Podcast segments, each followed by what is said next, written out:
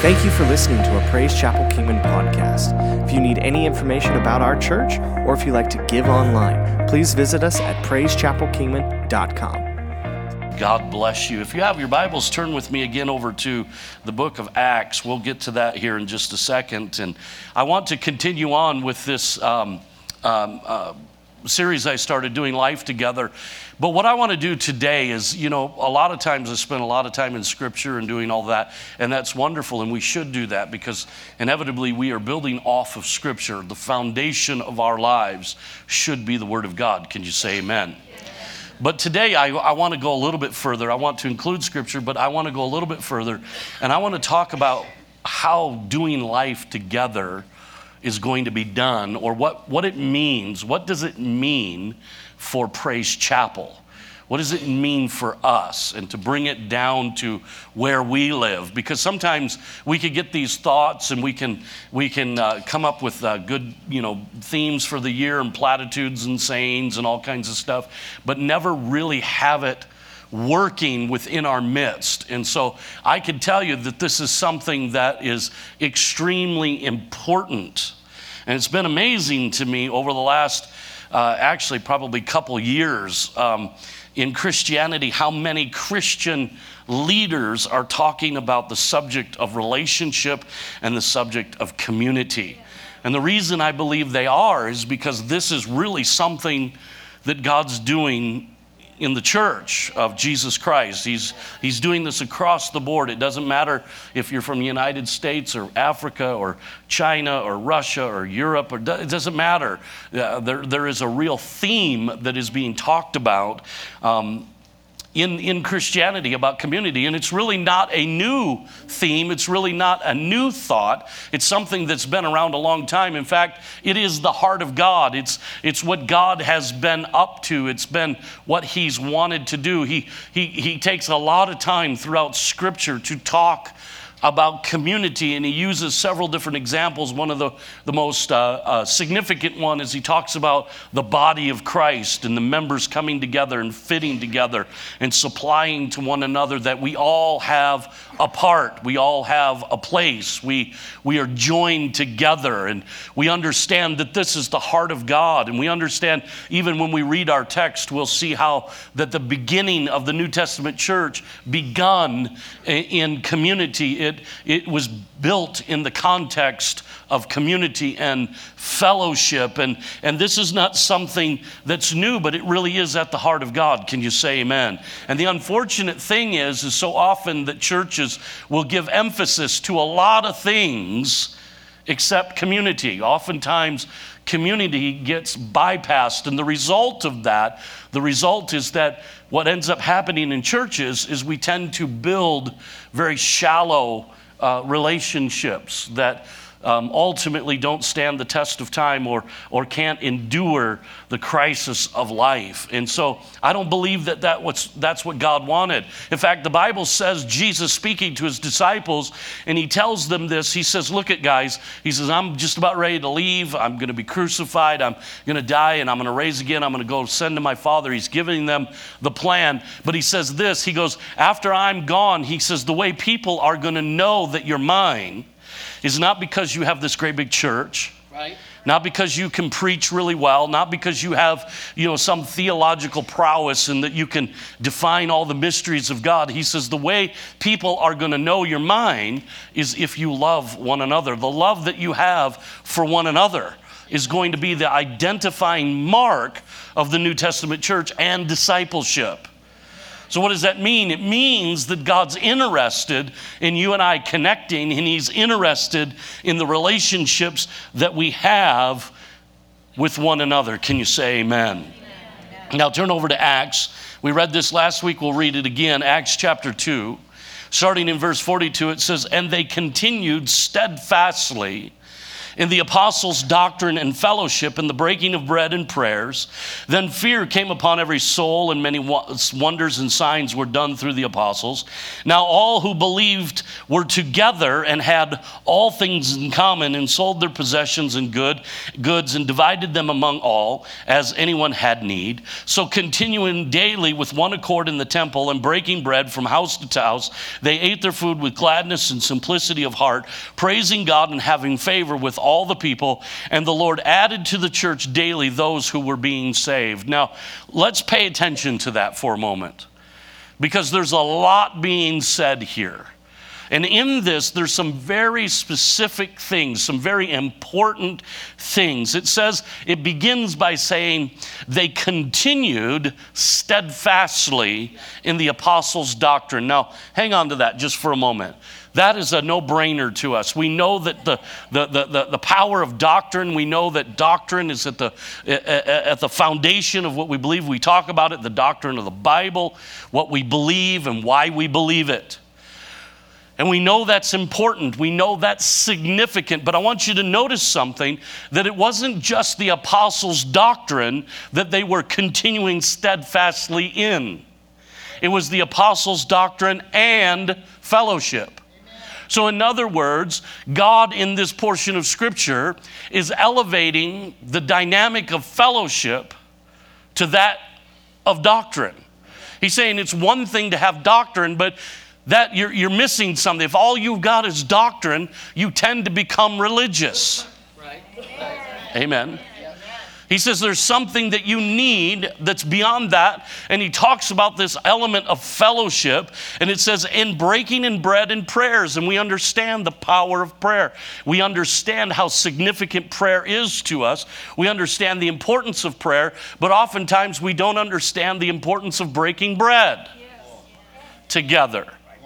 Look at, he's elevating these very social dynamics, he's elevating them to doctrine and prayer level. Yeah. Are you seeing that? Yeah. He says, then, I love this word then. What does that mean? It means once they did that, then, in other words, there was cause and effect. Are you with me so far? Yeah. Then fear came, or this reverence or this respect came upon every soul, and what the conclusion was is many signs and wonders could be done. So, in other words, there was a flow of the supernatural that came as people came together in doctrine and in fellowship, prayer, and in breaking bread. And it was done through the apostles. And then it goes on and it talks about how that they continued daily in one accord in the temple. They went to church and breaking bread from house to house. They ate their food in gladness and simplicity of heart, praising God. And the net result was revival. Because then souls were added to the church daily as should be saved. So, in other words, the dynamics of the supernatural, the dynamics of evangelism, the dynamics of discipleship, the dynamics of expanding the kingdom, all of those things are contained within the context of community. You say, how do you know that? Well, because the rest of Scripture, when we go and we look at re- the rest of Scripture, we talk about this in the, in the, the example of the body of Christ. The body, he, he says, you need to be joined together. You need to be built together. He says, he talks about the body relating to the head. And there's not a person in this room today that would ever dismiss the importance of us being in line with the head, the head being Jesus. But let me tell you something you cannot be in, line, in line with the head if you're out of line with the body. If my hand decides it doesn't want to be a part of the body, it can't jump off and run over there and sit on the chair and say, But I am still connected to the head. No, you're not.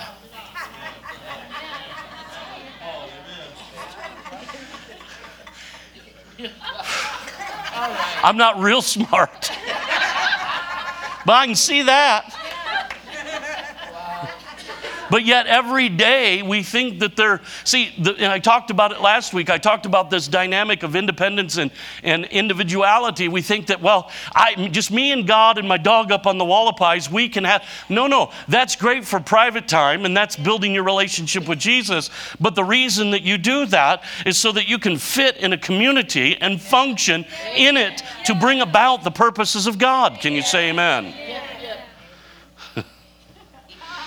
When we read the, the prayer of Jesus in John 17, we get a significant view of God's desire for us. Remember, Jesus is about to, to die on the cross, he's about to be resurrected and go to heaven. And he's praying for his disciples, and he says this. Listen to this portion of his prayer in verse 11. It says, I will remain in the world no longer. This is Jesus speaking, and he's praying. He's talking to the Father.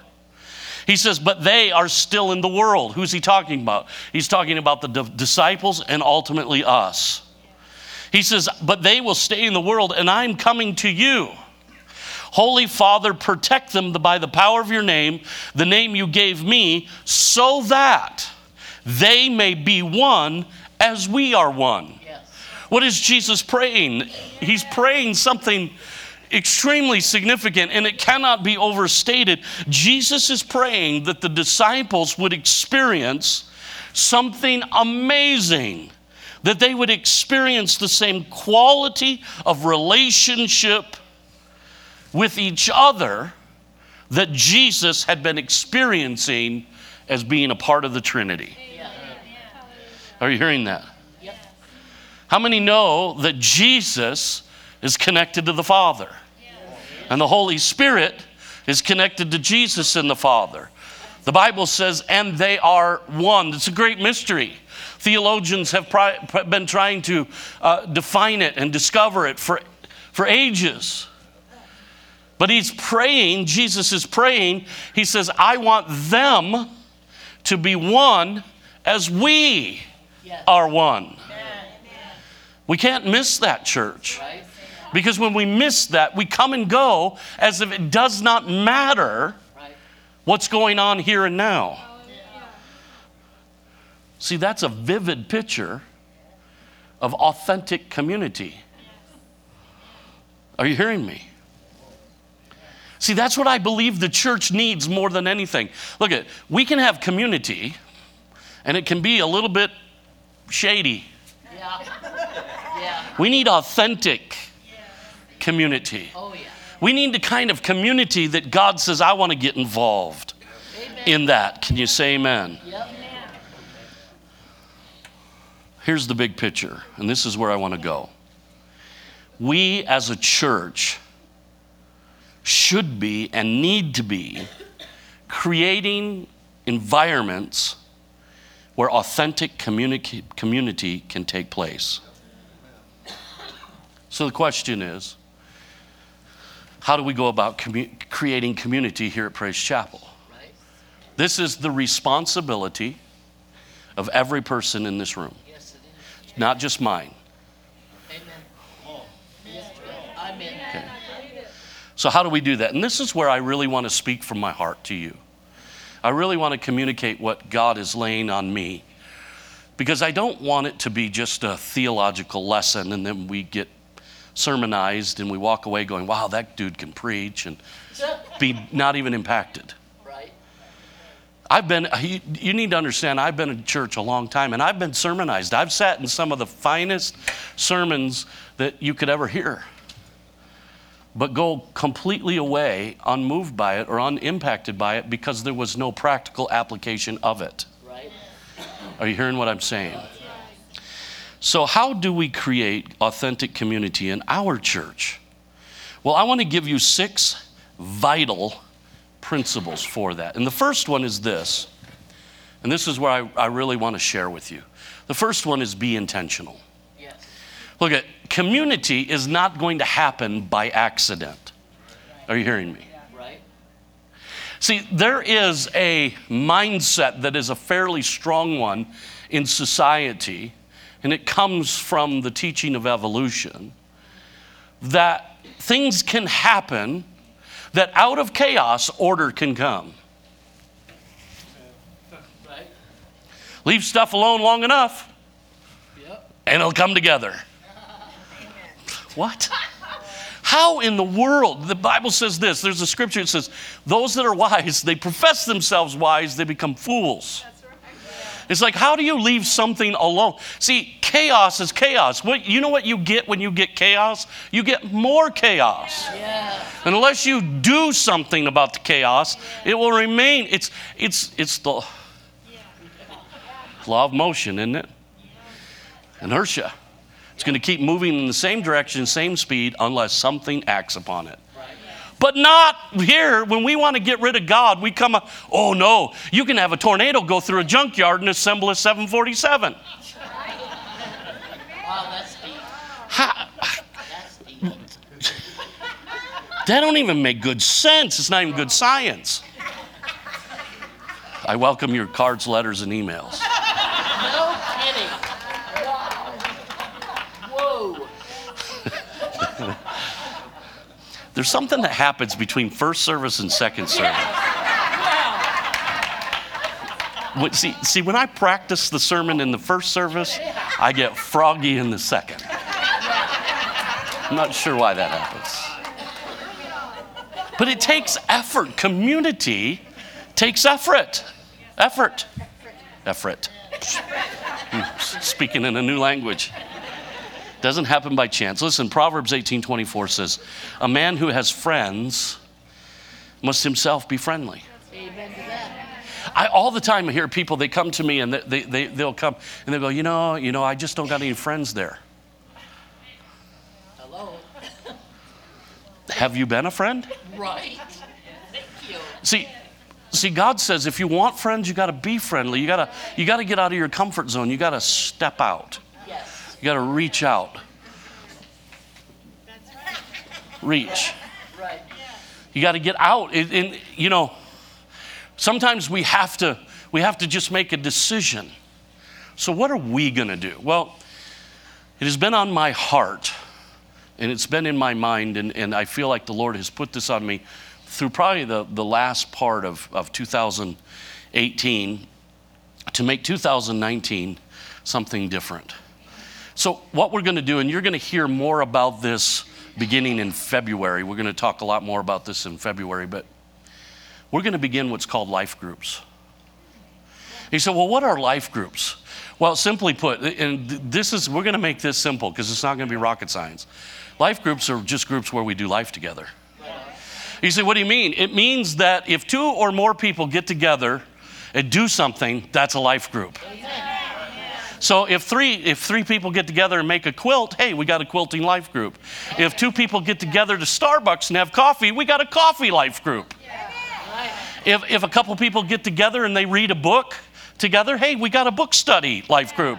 If some people get together and want to stu- study the deep things of God and theology, then we have a theological life group. If a couple people get together and want to go ride a quad together, we got a quad life group. If a couple people come together and want to play softball together, guess what? Softball life group. You're getting it. You'll catch on. I'll keep going until you really get it, the momentum All right.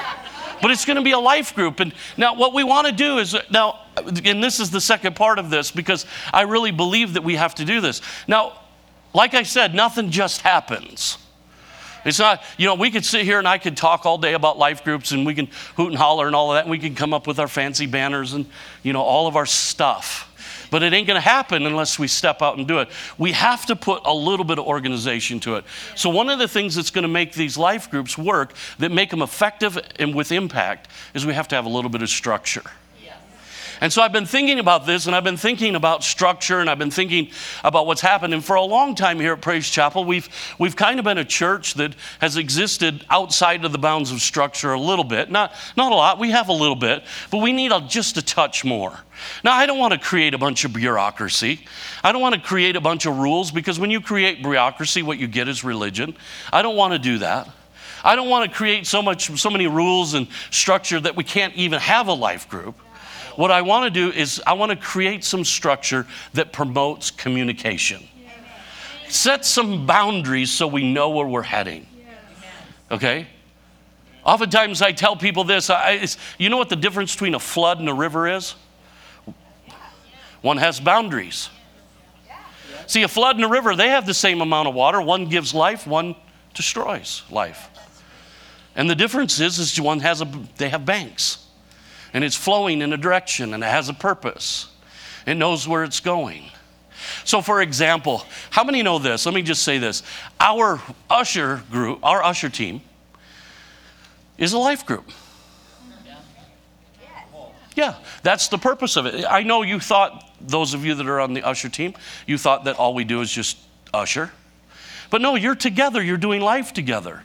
You're building friendships and relationships. And so what we want to do is bring some direction like scheduling and you know making some teams and ways to identify volunteers in our church and and creating a sense of ownership. Are you hearing what I'm saying?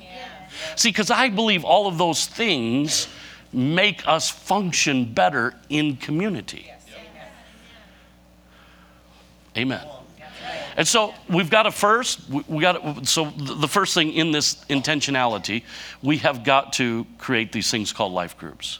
We got to set, this is setting the platform. And you know what? And we're going to encounter some bumps along the way. And there's going to be some things that we go, well, we need to check that. We know that. It's okay. And we'll get through those moments, but we're going to come together. And it, there's going to be all sorts of things things of ministry and things of fellowship and things of social and, and interest groups and all of that. And we're going to do that. Then we're going to create some, some structure to help us guide that along so they become effective. And then the third thing that we're going to do in this context is we are really going to work at fellowship. Right. We're going to work at that thing called koinonia, that, that dynamic of the church coming together, sharing together. You know, one of the things that we do and we want to promote, and we're going to promote more and more, is every service, between every service, we have coffee and donuts in the multipurpose room. Now, we can get out of here.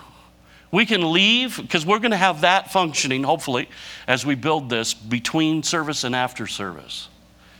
And you can leave here really quick, like the building's on fire, or you can stop and take a few moments and have a cup of coffee and donut. Ah, yeah, well, you're just wanting to make money. I can't pay a dollar for a donut. If you can't pay it, eh, come to me. I'll buy.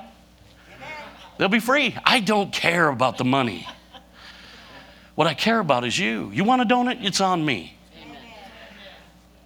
Somebody asked me, I said that in the first service. Somebody says, Are you worried about all the donuts are going to be free now? Well, if that's what it takes, I don't care. But the reality is this is that we want to promote an opportunity for people to get to know each other.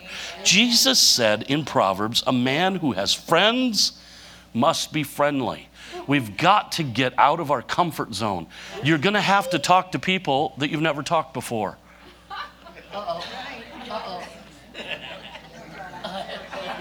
That leads us that leads us to the second principle and it's called hospitable. And this is a tough one. Because being ho- being hospitable, being having hospitality requires you and I to find opportunities to invite others into the routine of our life. Amen. Amen. This is tough. I don't like my routine messed up. You all need to stay out of my routine. Oh no. Come on, I'm not the only one. I got a flow here, man. I got a flow. I'm, I'm flowing. I'm, I'm moving. Don't bug me. Leave me alone. Right. But that's not hospitality. That's selfish hostility. That's right. I like that. I need to put that in my notes, whoever said that. But somewhere, what we need to do is we need to be open. We need to say, you know what, come on, hey, let's do something together. Let's do something together. It doesn't have to be grand displays of generosity or service. Sometimes the best hospitality is seen in the smallest thing. Yes. It just means letting people into the routine of your life. It's doing life together. Rather than doing it alone, do it with somebody. Are you hearing what I'm saying?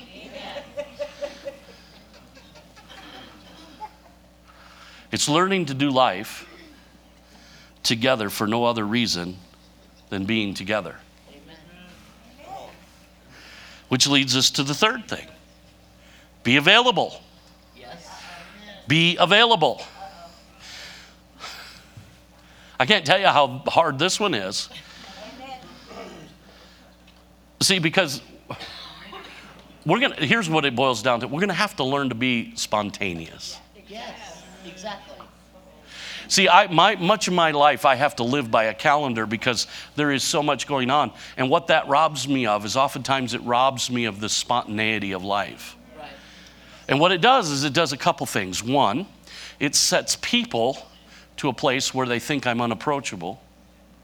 And then when somebody interrupts my calendar, it makes me feel resentful. Is this, is this way too honest for you?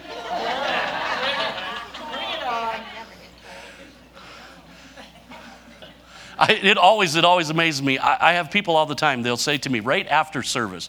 Now you have to understand. Right after church service, I'm exhausted. I've preached two times and I cannot tell you. I don't know why it is. I, it's just an expenditure of energy. It's a spiritual dynamic. And after service, I'm generally tired. And generally, what I want to do, I, this because I'm a cave dweller, I want to go hide. And inever, inevitably, somebody always walks up spontaneously outside of the schedule and says, Hey, Pastor, you want to go to lunch with us? And all, I, I start turning inside out. No, no, no. No, I don't. I don't. I don't want to go out with you. I'm really, really busy. And and and God has convicted me. He's like, hey, you ain't that busy. Uh, and so, you know, so I've learned over the years, I, have kind of, and I'm just being honest here. I'm, I'm, I'm telling you how the Lord has convicted and has kind of put this on me. Now, now the reality is, is, and here's the thing you got to understand about me, is I can't go out with everybody. I just, there's not enough time in a day. I won't have a life. But what God has said is, He says, you know what, John, somewhere what you're going to have to do is loosen up a little bit. Yeah. I'm looking over at my friend Mike over here because Mike, Mike is, Mike is, uh, well, I don't know, he might have, he's pretty bold. But uh, I don't know if he's ever said to me those words like, hey, dude, you need to loosen up. But he has said it in many other ways. I've got the message. Because I tend to be kind of an uptight little dude. You know, I, I, I, I like the regimented calendar, you know. It's like, no, I can't go out with you because it's not on the calendar. Now, I know that I have all afternoon off, but you're interrupting my program. I'm not available. I don't want to be intentional. I don't want to be hospitable. I want to go home and hide. Right. And God is like, you need to change that. You need to be available. You need to make yourself available. You need to be a little spontaneous. Right on. The fourth thing is you need to be teachable. You say, what do you mean by that? That means this. Here, here is the thing that it means it means that the people that come into your life will have a different flavor than you. Yes. They will like things that you don't like. And you need to embrace the diversity, you need to embrace the difference with the same passion that you want them to embrace you. Right. How many remember um, a group that we, we've had here a couple times called the Down Home Family? You remember that? Okay. Well, they've recently changed their name. They're now called McEwen, and that's their last name. And, and they're actually gaining some, some popularity and notoriety in Nashville, and they're, they're, they're, they're, they're moving into a bigger uh, arena. Well, I've made it uh, uh, uh my business to really befriend the father. His name is Mac. And so I've talked with him on the phone, and you know we've had a lot of discussions and stuff. And, and I've, I've made it my business to be his friend. Now here's the thing: they are a country western group. I am a child of the '80s. I like Bon Jovi, Van Halen, Def Leppard. Those are the groups I like. You, Mac has turned me on to country. And there's a lot of good country out there. I like it. I, I've embraced it. I, I, have said, wow, you know, one, because they do it really well. Plus, I'm interested in them, and somehow I've allowed their flavor to enhance my flavor. Right on. Good job. And you know what? He he says this. He goes, you know what? Just for you, we're going to come up with an '80s song, uh, just for you, for the dog, and we'll put it on our album. I'm like, awesome. They actually have they actually have one. It's it's leans a little country, but it leans a little rock and roll, and it's an 80s. And they they sing some stuff. They sing some Pat Benatar stuff, and they're doing it for me. And I'm like, yeah. What is, what is that? That's being, that's, that's being teachable. That's allowing myself to expand to include the likes and dislikes of others. To be able to respect that. Not all of you are going to like sushi. Last night, Kathy and I had sushi. I had, I'll, I'll describe it. It was raw tuna, blood red, ice cold, mm, a little bit firm. Right. You put it in your mouth, and it's like, mmm, Heaven. raw flesh.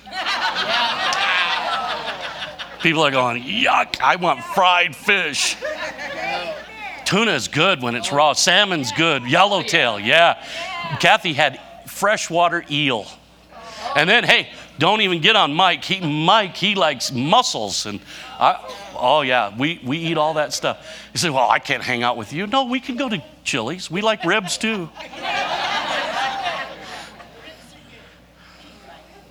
The fifth thing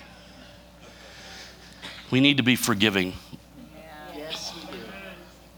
You know, the problem what happens is Jesus understood this. He said this He goes, It's impossible that no offenses should come. Jesus understood that when one or more people are together, somebody's going to get offended. Somebody's going to have a bad day and things aren't going to work and things are somebody's going to get upset and there's going to be a misunderstanding. And what we have, if we're going to preserve community, we have to learn to walk in forgiveness.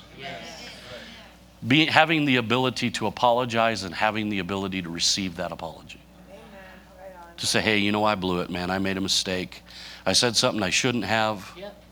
or I did something, I was insensitive, I didn't pay attention, whatever it might be. But then being able to say, hey, it's not a problem, man. Yep. I forgive you. It's good. We're good. You are more important to me than my offense. There you go.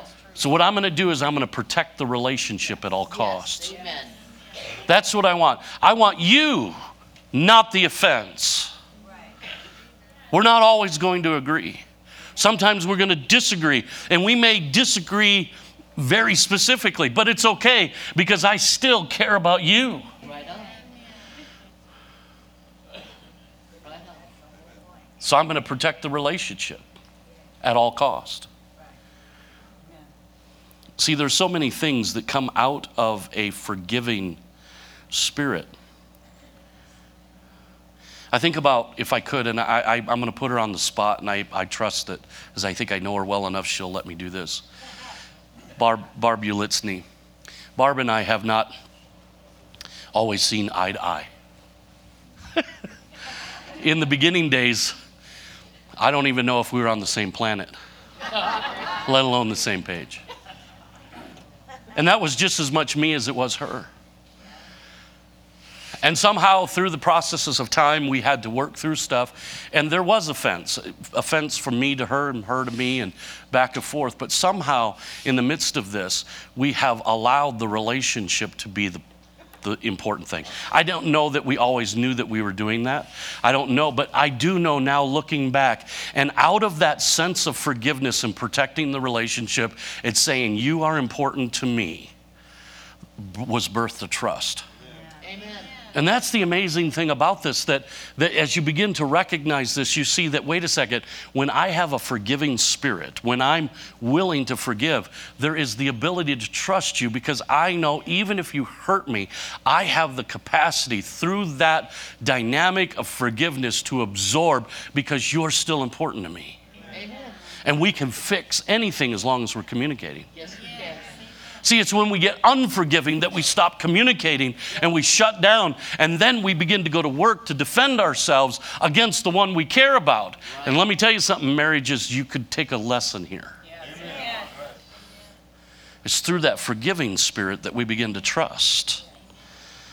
And finally, as I close this, the last principle that is so necessary is one called vulnerability. It's being willing to let down your guard and open up. Yeah. Let me tell you something it's scary, it's risky, it's terrifying, yet it is essential for community. Something happened Friday night. Our, our worship team embarked on, in the spirit of of doing community, they started something new, and they're going to do this now once a month. Our worship team and their families, the, the husband, wife, and spouses, and that came together um, at somebody's house. And the purpose was to just build relationship. There was no particular agenda in the sense that, you know, nobody had a lesson, there was no thing. And everything they did was actually fairly common. They shared some snacks together, being that they were the worship team, they sang some songs together and, and they, you know, they prayed together and, and, and they did those kinds of things. They prayed for one another. None of that is to write home about. None of that. Those are all very common things in church. But what happened is there was a sense of vulnerability, there was a sense of opening up, and more than that, there was a sense of sharing their life together. And when they came together in that context and they begin to become vulnerable, and, and as they begin to share, I got several reports. I, I was getting texts that night while it was happening. This is off the hook. This is outrageous. This is amazing. God is here just things and just people and, and you know just people came to me afterwards and said man this is so wonderful and the quality the, the key or the, the dynamic that was there that, that i believe caused the presence of god to rise so powerfully in that moment was there was a group of people that were willing to be vulnerable and share their life with one another. I'm going to tell you that's risky business. It is risky business. But just like anything in life, greater the risk, greater the reward. And somehow, in the midst of that context of community, God came on the scene. God's presence was there to heal and deliver and set free. And there was a connection made in that group that's not going to easily be broken. And they're hungry for it and they want more of it. And sometimes, sometimes, church, you can't really understand the desire of something until you've tasted of it. Be honest with you, I never, and I, I, I say this, and sometimes it sounds funny and I joke about it and I kind of ham it up, but it is a very real point.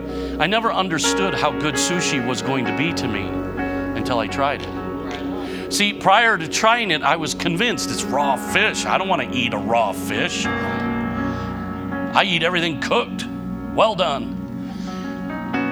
But the, the, the first time I tasted it, I was like, wow, this is good. And, church, what we're going to do in the days, weeks, months to come in this year, we're going to be intentional. And we're going to set platforms and we're, we're, we're, we're going to set an environment for us to come together as a community. But look at it can't be just me in leadership and the leaders that are on the staff that do this. It has to be us this is not my church it's our church if anyone has ownership it's his okay i'm a part of it and everyone is a significant part of it. And so, what we have to be is intentional. We have to step out and do this. So, I want you, because we're going to, couple more weeks, and then we're going to move into February. And in February, we're going to make some announcement, announcements about some stuff, about how we're going to do this. And so, uh, I want you to be praying about it. I want you to be thinking about it. I want you to, I want to sow this into you because I really believe this is where God's taking us. And, and I honestly believe there is some, all of the staff, when we come together for staff meeting, we have this anticipation, this expectation of great things coming, that we're just on the precipice of, of something wonderful to take place. And I believe this is the timing of God. Amen. Why don't you bow your heads with me for a moment? Father, we just come before you and we thank you so much today. God, for your goodness and your kindness. We thank you that you have put this upon our heart and that you've revealed this to us, Lord, so that we can be a part of it. And we are asking you for wisdom. We're asking you for direction and, and that you would help us in this.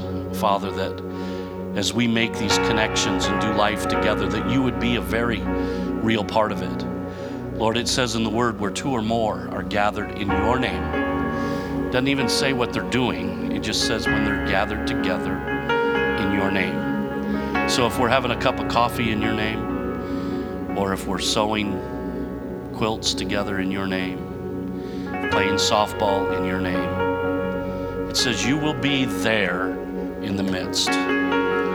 So we look for the presence of God. We desire the presence of God. We expect the presence of God. And Father, we pray that this would be a hunger birthed in every individual in this room. Lord, every one of our church, that this dynamic would be the dynamic that would propel us into things like the supernatural and evangelism and changing our community and reaching beyond ourselves. Lord, that that the souls that would be birthed into the kingdom in this church would not be birthed without parents, but they would be birthed in a family that is coming together that can nurture them and love them. That we would not just birth orphans, but God, that we would birth children that can grow and be nurtured in the kingdom of God. And Father, we're careful to give you all the praise and all the glory. In Jesus' name, amen. You could stand to your feet across this place. We're going to let you go today. Our ministry team is coming right now. If you have a need of any kind, come on up, let them minister to you. Remember, tonight we have our worship night. We will be praying for needs tonight, praying for the sick, worshiping God, coming together. Remember, Men Friday, the 25th at 6 o'clock, and then volunteers.